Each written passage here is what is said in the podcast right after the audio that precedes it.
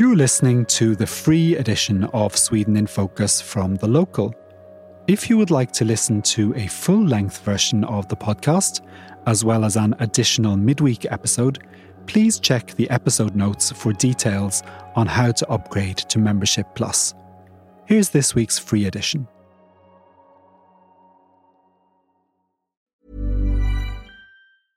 I'm Sandra, and I'm just the professional your small business was looking for. But you didn't hire me because you didn't use LinkedIn jobs. LinkedIn has professionals you can't find anywhere else, including those who aren't actively looking for a new job but might be open to the perfect role, like me.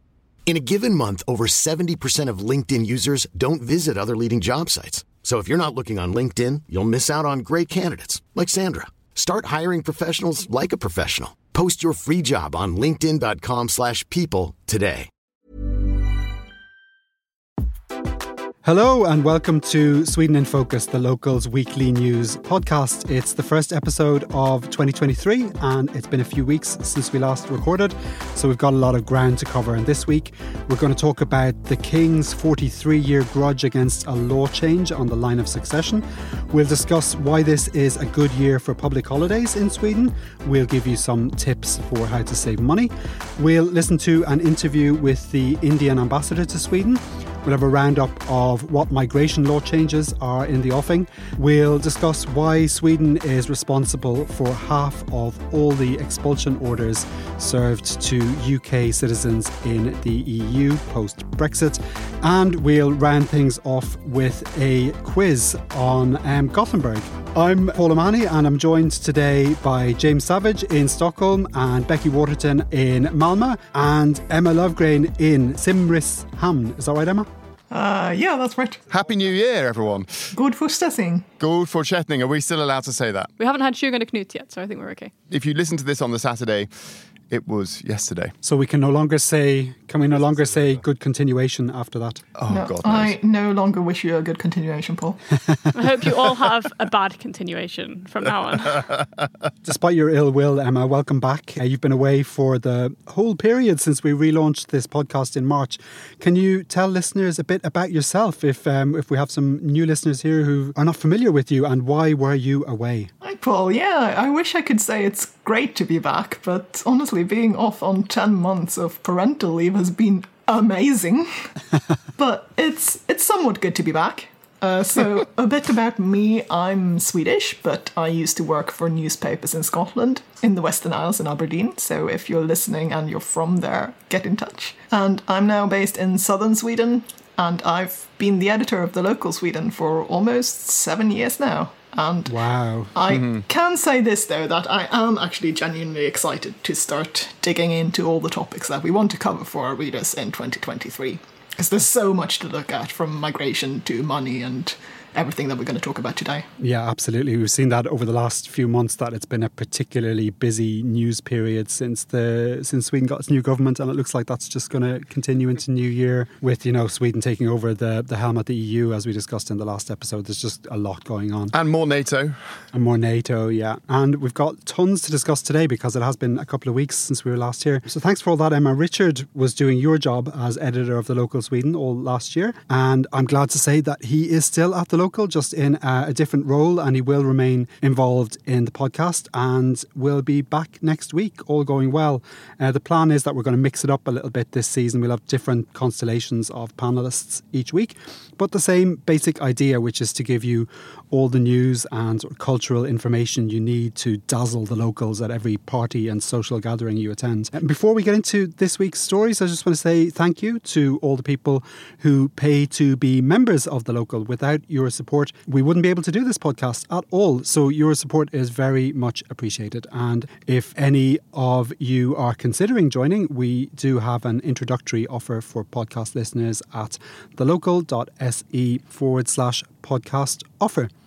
Okay, onwards. Let's start with Carl XVI Gustav, the King of Sweden, who caused a right fuss last week after a documentary aired in which he dredged up a law change from 1980 that changed the rules on royal succession. Can you give us the lowdown? What did the king say and what has the reaction been like?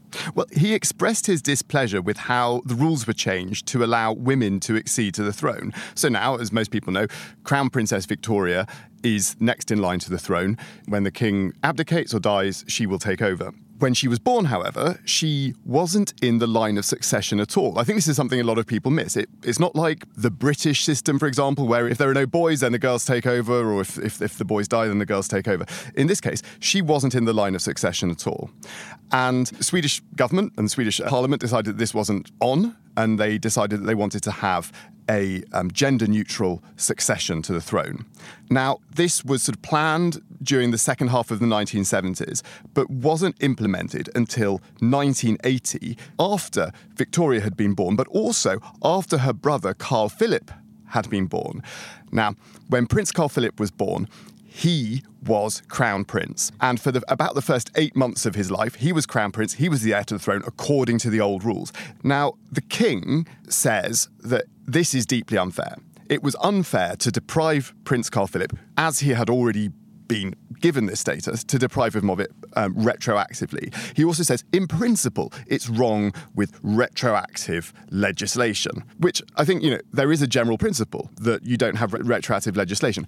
And this is where he's got a bit of sympathy for it. However, others would say that the reason you don't have retroactive legislation is for things like crimes. You, you can't make something a crime today and apply it to something that people did yesterday. But he thinks it's unfair in, in this case as well. So he has had some support for this from some people, but there are many other people who have criticised him for saying that he should not comment on laws, even those laws that apply to the royal family, because he, as a constitutional monarch, is not supposed to talk about political issues. He's not supposed to have opinions. So this has caused a bit of a rumpus. And other people are wondering why he's making a fuss about this, given that Crown Princess Victoria is seen as perhaps the strongest asset that the royal family has. She is an extremely verbal, intelligent person who is um, who, who, who people see as perhaps the person who basically saves the royal family and saves the Swedish monarchy and gives it um, strength for the future. So, yeah, but he ain't happy and he hasn't and it turns out that he wasn't happy 40 years ago and he made that clear mm. and he still isn't happy now is it time to let it go maybe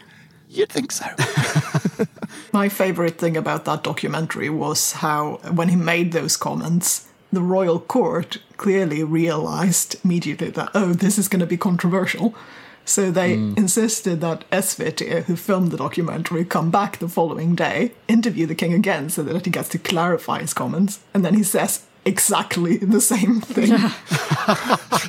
Being the press person at the Royal Palace must be kind of hard work sometimes.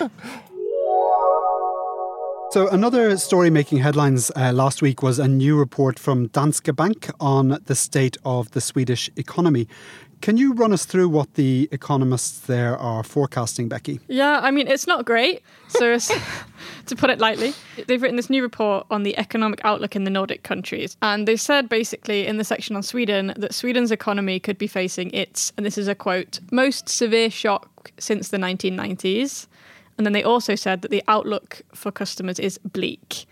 Um, and they kind of mentioned some reasons for this, including the loss of four years of real wage growth, which it predicted would keep dropping throughout this year and then would only start to rise again in 2024. They also predicted that inflation would rise by at least another percent, uh, but then it would peak in the course of this year and start to drop by the end of this year, uh, at the end of 2023.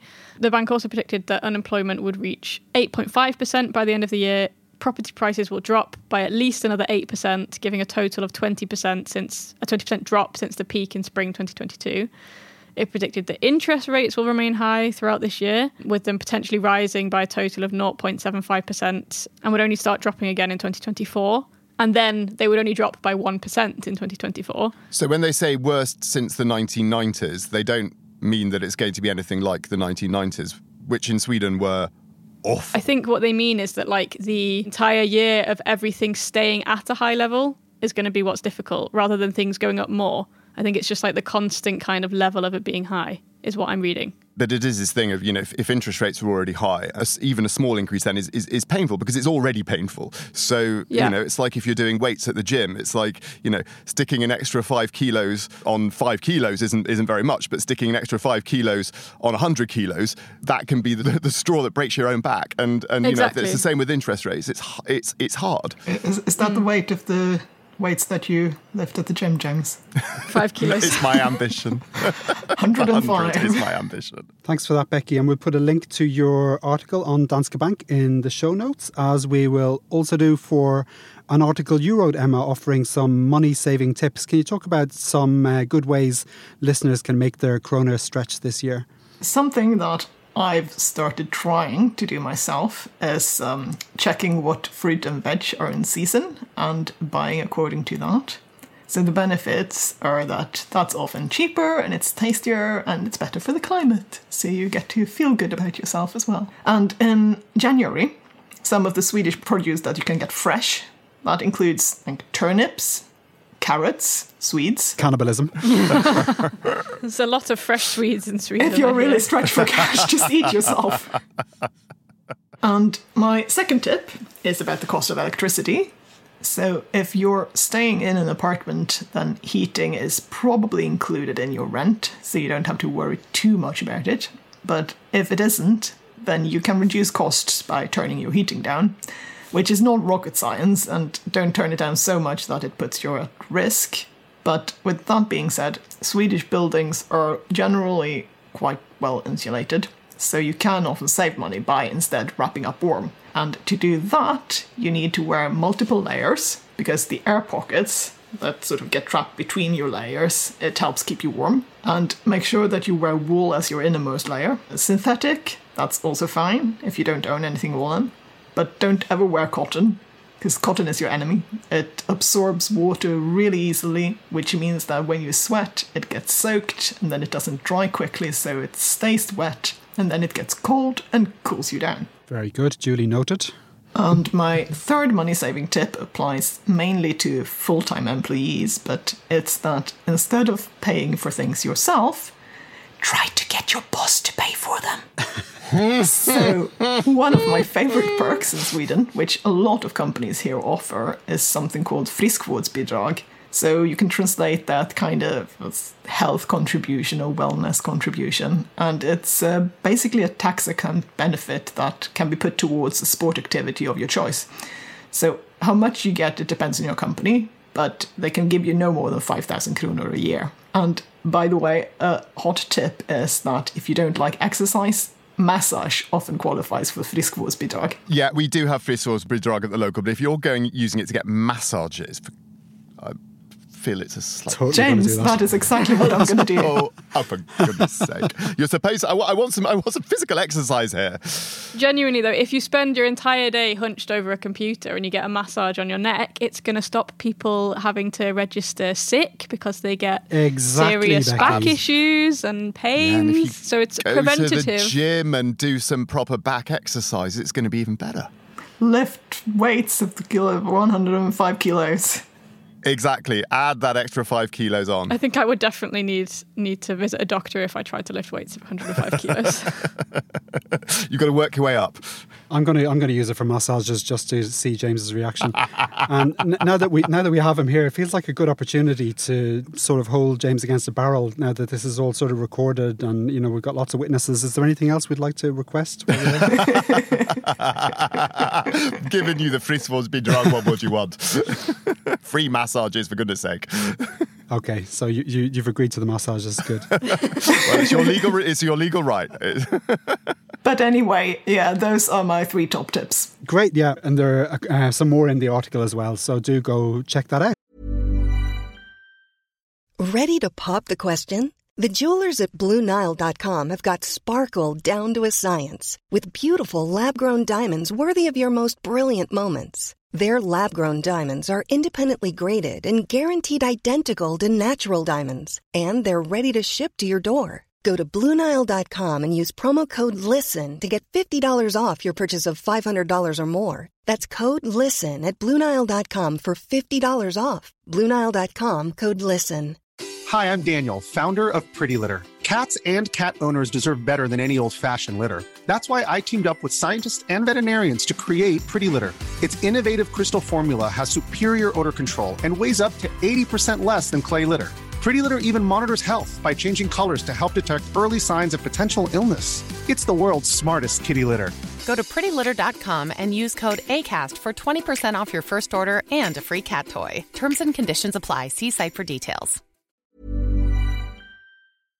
Regular listeners will know that we've been talking to ambassadors recently about their communities and their impressions of Sweden. And I had the pleasure of catching up with India's ambassador to Sweden, Tanmaya Lal, in a conversation that touched on everything from the high tech to the prehistoric. He had lots of really interesting things to say, and uh, we're going to hear some of it now. I, I, trained as a chemical engineer and I have a master's degree in biosciences. Since 1991, uh, now more than 30 years, I've been a career diplomat. Sweden is my eighth foreign assignment, and I've been here two years now. You're another COVID ambassador. yes, uh, my credentials were done online and so on. Can we talk a little bit about Indians in Sweden? And to start with, how many Indians are there in Sweden? According to the Swedish uh, statistics, it is estimated that maybe around 60,000 people uh, of Indian origin are uh, in Sweden, out of which uh, it is thought that around 40,000 people would still be Indian nationals. So that's the idea of the numbers that we have at this stage. And do you have any idea of where they're living? What's the sort of geographical spread like and what they're doing in Sweden? Yeah, in fact, most of them are uh, professionals, IT uh, professionals, engineers, other technical background. Some of them are uh, doing businesses and many of them are also in various universities working as uh, research uh, professors and so on. And around uh, 1,000 odd Indian students would be there in the universities. So they are basically located in uh, areas where there are main industries and the universities or research institutions. So right from Stockholm to Gothenburg to Malmo, Helsingborg, all the way up to Luleå, Umeå, Västerås, uh, Uppsala, all the places. And is, is there a long tradition of uh, migration from India to Sweden? Uh, actually, not really. We think that uh, in, over the last 10 years, the numbers have really grown. Otherwise, the numbers, uh, I was seeing some statistics, were around 20,000 totally, uh, almost a decade back.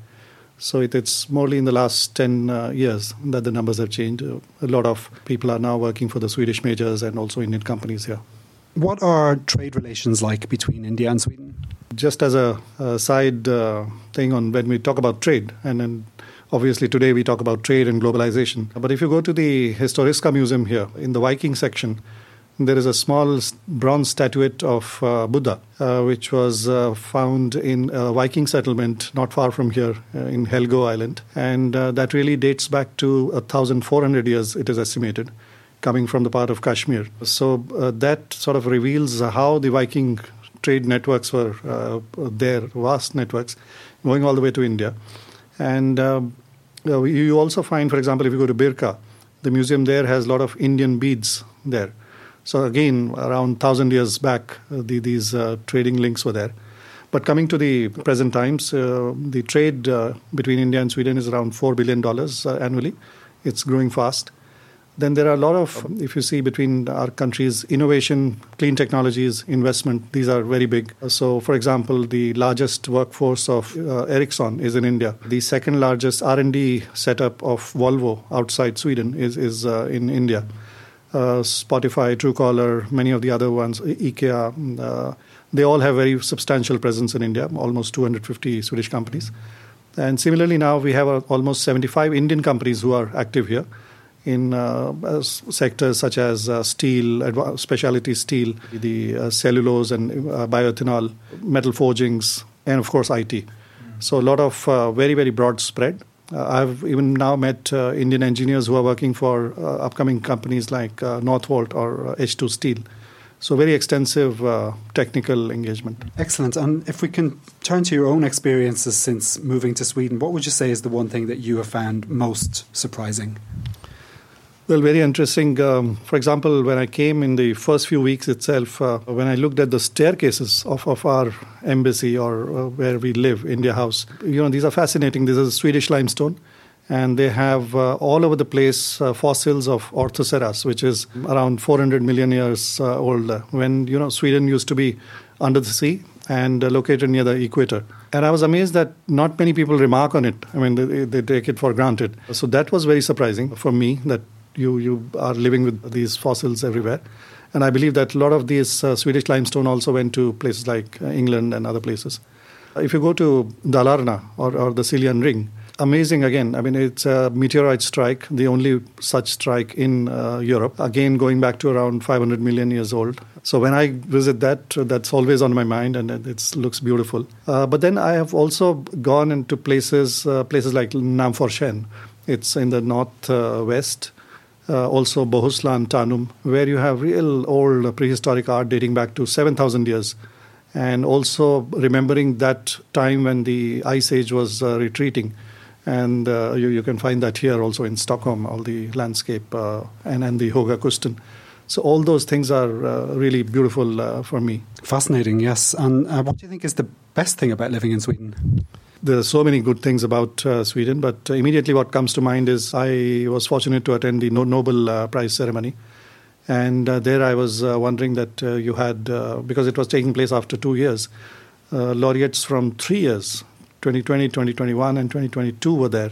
And it was quite moving to just be there. You, you can't do that any other place. In it is Sweden. Then I remember, you know, earlier this year, in I think February, we were fortunate to watch some Northern Lights here in Stockholm, and it was uh, absolutely amazing that uh, you can do that. Things like this, which are completely, you know, uh, unexpected and quite unique to uh, this this place.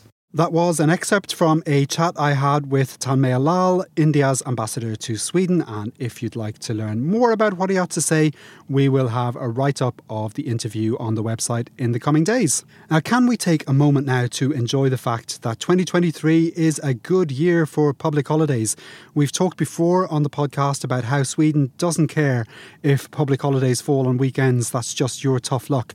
And last year was one of those years when the cards didn't fall nicely for weekdays workers. But this year is looking pretty good, and there are ways to maximise our good fortune. Can you give us some tips, Emma? So, in 2023, the holiday gods have ruled that the public holidays will fall in such a way that full time employees will have 251 workdays, which is two fewer than last year. Uh, but there are a few tricks that you want to keep up your sleeve just to try to get as much time off as possible. So, firstly, pay attention to klämdagar, which is kind of squeezed days in English. These are single days that fall in between another weekday and a weekend. So, if you get them off, it means that you can take one day out of your holiday allowance, but you actually get four consecutive days off. So, you get like Thursday, Friday, Saturday, Sunday, for example. And this year there are two squeeze days. That's the Friday of May 19th which is the day after Ascension Day, which is a public holiday in Sweden because we have a freakish amount of religious public holidays despite being a very non religious country. And Monday, June 5th, which is the day before Sweden's National Day. Some companies even let you take a, an additional half day off the day before a public holiday, which I have to say I actually find bizarre. Like, oh wow, you have the day off tomorrow that must be tiring. You probably need a half day to prepare for it. But if you can get that, then great for you. And maybe we should ask James about that. uh, but you should also note, by the way, that this is a common bonus but it's not something that you're legally entitled to. So don't be like one person I knew who thought that it was a general rule in Sweden and just happily walk out at noon the day before Ascension Day, because he didn't last very long. but anyway, I also want to mention next Christmas. So it depends a little bit on your employer's policy, but presumably for most of the people listening to this podcast, if you manage to get the 27th to the 29th off of December, because of the way that the public holidays fall this year, it means that you'll basically get 10 consecutive days off at the cost of only three days out of your holiday allowance. And I should also mention that if you do end up working on a public holiday, a lot of Swedish companies offer something called OB-tillägg, which is extra pay that you get on top of your salary for working on a day when you'd normally be off. So that's worth asking for, isn't it, James? Although, although important to note that it is not a legal obligation. But it's included in a lot of contracts. Indeed. Uh, I think usually if you have a collective avtal, you'll have OB-tillägg. So check if check if you have a collective avtal and then check in. Again, don't assume that you're going to get it, and don't just ask your boss after you've worked on a public holiday, "Hey, where's my extra pay?" I think that might not go down very well. My final and most important tip, I guess, is that you need to start planning now. Be ruthless. Get there before your colleagues do, because when you play the game of holidays, you either win or you're stuck answering the phone and fixing a broken coffee machine while Kattis and Tobbe are off skiing in the Alps. So hurry up. I love, by the way, that I just came back from 10 months of maternity leave and all I can talk about is how to get more time off. It's time to do some work, Emma.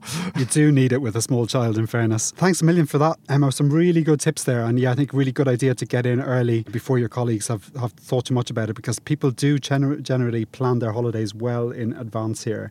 And uh, people will know when the squeeze days are. So make sure you're on top of that game as well. I do actually have one point about holidays is that if you do not have kids in Sweden, find out when the summer holidays are because your boss might appreciate you taking your holiday, like the, the school holidays. Your boss might appreciate you taking your holidays outside of school holidays, and you can probably get a discount on any travel that you're doing because it won't be such Yeah, a and wherever you go won't be absolutely packed Exactly. with um, people with their families, so it'll be more pleasant as well. yeah. So check when the Swedish school holidays are. We usually have an article up about that. So that's Uh, and it's uh, really good actually to save a few days for the autumn because there aren't any public holidays that fall on weekdays in autumn in Sweden. And it can be a long, dark slog without any time off. Yeah. Great, good tips there. Okay, um, as we've discussed many times before, Sweden's new government has pledged to make multiple changes to laws surrounding work permits, citizenship, and permanent residency requirements. Becky, you've been looking at the status of all these proposed changes this week. Can you tell us what's in the pipeline and if any of these updates are likely to come into effect this year? Yes, I can. There's quite a lot. So, what I'm going to do here is I'm going to just quickly mention the law and the status. But if you want more information on what the law would kind of entail, what could happen other than what I'm going to say here, then we have an article on the website that'll explain that. Just so I'm not waffling on for ages. Okay, so first off, we've got work permits. There is a proposal to raise the salary threshold for work permits. This has passed. It has not yet come into force, but the migration minister, Maria Malmer has said that the government wants to bring it into force as soon as possible. So the likelihood of that coming into effect this year is quite high. And another note on the topic of retroactive laws. So, in the past, when they've made reforms to work permits, if you have a work permit application that has not yet been granted, it could apply retroactively to that. So you could be asked to kind of submit supplementary information showing that you earn enough money. It looks like the limit is going to be 33,000 kroner a month, but we don't know 100% yet. So just keep that in mind. Might not happen, but it has happened in the past. Next up, we've got language and culture tests for citizenship, which we've spoken about before. It has not yet gone through a parliamentary vote. You know, it's still moving through the system, but the law does have a proposed introduction date of January 1st, 2025. We've then got language and culture tests for permanent residency. That's again just at the first inquiry stage, uh, with a deadline for this specific inquiry stage set for May 21st this year. I'm pretty confident that's not going to come in this year. Uh, then we've got the strengthened system for coordination numbers. So that basically means that people with coordination numbers might be able to get bank ID. We've spoken about that before, and it'll be on the article on the website. That is passed. It was passed November 30th last year, due to come into force September the 1st, 2023, or January the 1st, 2023, for affected staff at foreign embassies. I know we have some ambassadors that listen to this, so some people will be affected. And other diplomats. and I'm other sure. diplomats working at embassies. So that's already in place for them then? That's already in place for them. And then the last one is extending the residence requirement for citizenship. It's quite likely that at the first stage, the directive would be issued before the current mandate period ends in 2026. So I, I, I basically I don't think that the citizenship requirement is going to come in this year either. I think there's a, a very low chance it would come in this year. But we might, you know, we might say have it by the end of 2026. And there's more information in the article on the website. You guys are going to have your work cut out this year, keeping track of all of this. Yeah. Yep. Let's stay with migration for a moment. And I know there's one story, James, that sent your eyebrows skyward last week, and that was the news that more than 1,000 Brits have been ordered to leave Sweden since Brexit. And to put that in context, 2,250 UK citizens were ordered to leave EU countries between 2020 and September 2022. So Sweden accounts for almost half the total. Do we have an explanation for this? First of all, let's let's reflect on this. It's um, it's a crazy figure, given that in if you if you think about where where, where Brits living in the EU, how the, how they're how they're distributed, uh, the countries that dominate are places like France, Spain, and Italy. Sweden has relatively few Brits, perhaps about 20,000 was, was, was, was the general estimate. It's very strange that half of those who have been refused and, and, and, and, and effectively deported or, or, or, returned to Britain have, um, have come from Sweden. Now, the reasons for this, there are a few possible reasons. One is that people didn't know to apply for the permit. And um, there's clearly there's some anecdotal evidence that this is this was indeed the case. That some people were just too busy getting on with their lives. They didn't um, didn't read the local clearly. More fool them, or um, and didn't sort of see all the you know the, the quite significant efforts that, that, that, the British Embassy, for example, went to, to, to get the message out in places like Facebook to tell people what to do. Um, also, they weren't contacted directly by the migration agency with um, information about what to do. There was no letters that went out, and there were in other countries where, where, where, where migration agencies went to great efforts to target Brits who were living there. That's a partial explanation, I think. But the figures uh, for Sweden are so extreme that that can't be the whole explanation. And, and the pressure group British in Europe say that the rate of refusals of status was higher in Sweden than they were seeing in, in, in other comparable European countries. So clearly, a lot of people have been refused. Now we're trying to get that, we're trying to get into the reasons for why those refusals have come through. One may be that Sweden was more was stricter about late applications and didn't give didn't, didn't give as much leeway. And also maybe that people who didn't who hadn't regularized their status properly, who, who perhaps weren't working as they should have as they should have been, you know, EU freedom of movement is a defined right. It's not a, it's not a general right. You have you have to fill, fulfill some certain criteria, and perhaps people who hadn't properly fulfilled those criteria when it came to applying for this status were, were refused. But we're going to look more into that to try and get to the bottom of this. Another interesting point is that in Denmark, where letters were sent out to Brits, there are Brits in Denmark who have been deported or received a deportation order who are actually suing the Danish state for not giving them enough information about having to apply for the Danish version of post-Brexit residency. So it will be really, really interesting to see what happens happens with that court case. Mm. And to see if anything similar comes in Sweden. Yeah, exactly. Yeah. So if you are thinking, if you, if you are one of these people, uh, then I apologise for perhaps insulting you for not reading the local. Then do get in touch with us if you're planning on suing the Swedish state. If you've been refused, and let us let us know your situation. That would be we'd be really interested to to know about it. And if you want more information on the Danish case, that's up on the local.dk. So it's the Danish version. And if you have a if you have a membership to the local Sweden, you can also read the local in all of the other local countries. Great. As James mentioned, you're digging into this story a little bit more, Becky and Emma, so we can probably expect to see some follow up on the local.se quite soon. Okay, it's time for this week's quiz. And I thought that given we're in Stockholm and uh, Skåne this week, it would be fun to give it a kind of a Gothenburg focus so that the three main cities are all represented. And I, we have touched on Gothenburg a little bit in quizzes previously, and I think I think you need to brush up a little bit. So I oh thought, no, you know, you're going for a weak point point. This is gonna Yeah. be this is gonna be embarrassing for me. I visited Goth- Gothenburg for the first time in my life last year. No, really. Really. Oh, my first Swedish boyfriend was from Gothenburg, but that was an awfully long time ago.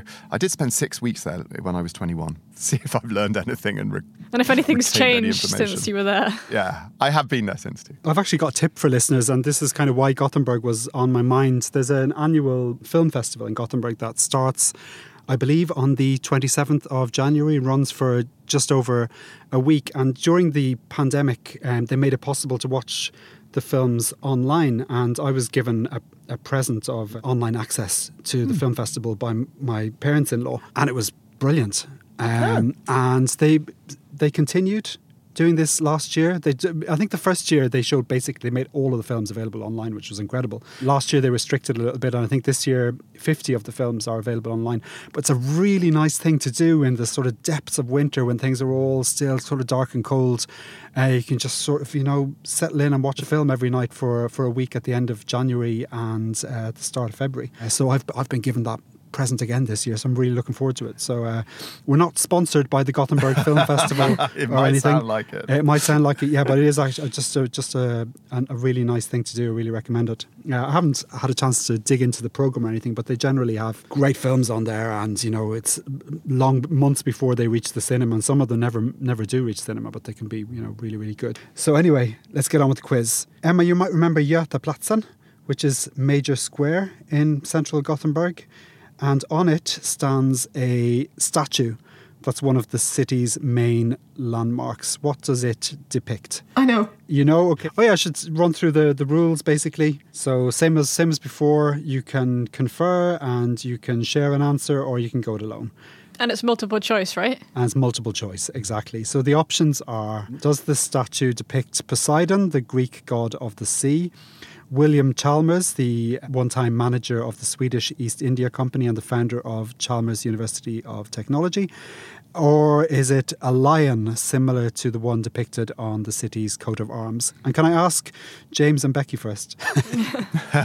I have no idea. I was going to say Gustav Adolf, the king who founded Gothenburg, but obviously that wasn't one of the choices. It can't be him. I was going to say maybe Poseidon. I mean, I know there is a statue of Poseidon, but I don't know if the square that the statue of Poseidon is on is the Götaplatsen. I know it's like the top of Avenyn, and now I'm thinking, is this a trick question? Is that Götaplatsen? Yeah. Emma, do you want to weigh in? Okay, Becky made me worried now, but I'm going to say it's Poseidon. Uh, you all going with that? Yeah. Yeah, it's the right answer. The Poseidon statue at the top of Avenyn, Gothenburg's best known street, was made by Carl Milles and inaugurated in 1931. And it is flanked by the concert hall, the City Theatre, and Gothenburg Museum of Art. It's a lovely spot. It is. Next question. One of Gothenburg's most famous sons is the singer songwriter Håkan Hellström, who sells out massive arena shows in minutes. But before he burst onto the scene with his album Känn ingen sorg för mig Göteborg in 2000 and in the year 2000 it was actually, he had served as a drummer with a much loved band from the city. What band was it? Was it um, the soundtrack of our lives, Silver Bullet, or Broder Daniel? I know this one. Go for it. I've no idea. brother Daniel. I'm 99% sure. Yep, absolutely right. And does anyone know the name of their most famous song, Broder Daniel's most famous song that became a huge underground hit after they played it on a TV show in 2001 after a three year absence? I mean, I'm pretty sure Hannah's just played it on repeat, so I I, know should this. really know this. Hang on. Uh, Emma's Emma's whole body is, is rocking with the stress of not quite being able to put a finger on it. you're talking too much. I can't think. I need to sing it in my head. It's, it's the one that um, people used to scream in clubs at them, like play exactly. play the name of the song. Spela. Spela. Shoreline. Yes, shoreline, correct. Okay, well done, two out of two. What is the name of the very impressive suspension bridge that links the city to the island of Hisingen? Is it Örgrytebron, Hisingebron, or Älvsborgsbron? Hisingebron, I want to say. I have no idea. I can picture it. I feel like that would be too obvious. I, I, th- I think it's Älvsborgsbron. But both that and Hisingebron somehow sound familiar. I'm, Uh, go- I'm going with Hisingebron, but I might be wrong. James going Hisingebron. Becky, I'm gonna I'm gonna pick the third one just so we've all picked something. Älvsborgsbron, Emma. Älvsborgsbron. Okay. Okay, it's Älvsborgsbron. Ah! Um, well done. It was designed by Sven Olof Asplund and inaugurated on the 8th of November 1966 by the then communication minister Olof Palme, who, of course, went on to become prime minister.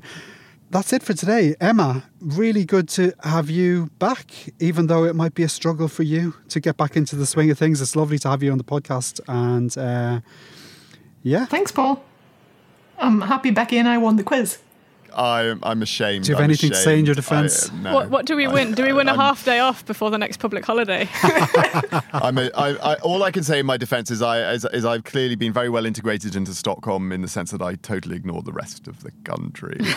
Very bad. That's all for today. You'll find links in the show notes to all the articles we've discussed. Our panelists today were Becky Waterton, Emma Löfgren, and James Savage. Our sound engineer is Reese Edwards. I'm Paul O'Mahony, and we'll be back again with a new episode of Sweden in Focus next Saturday. Until then, take care.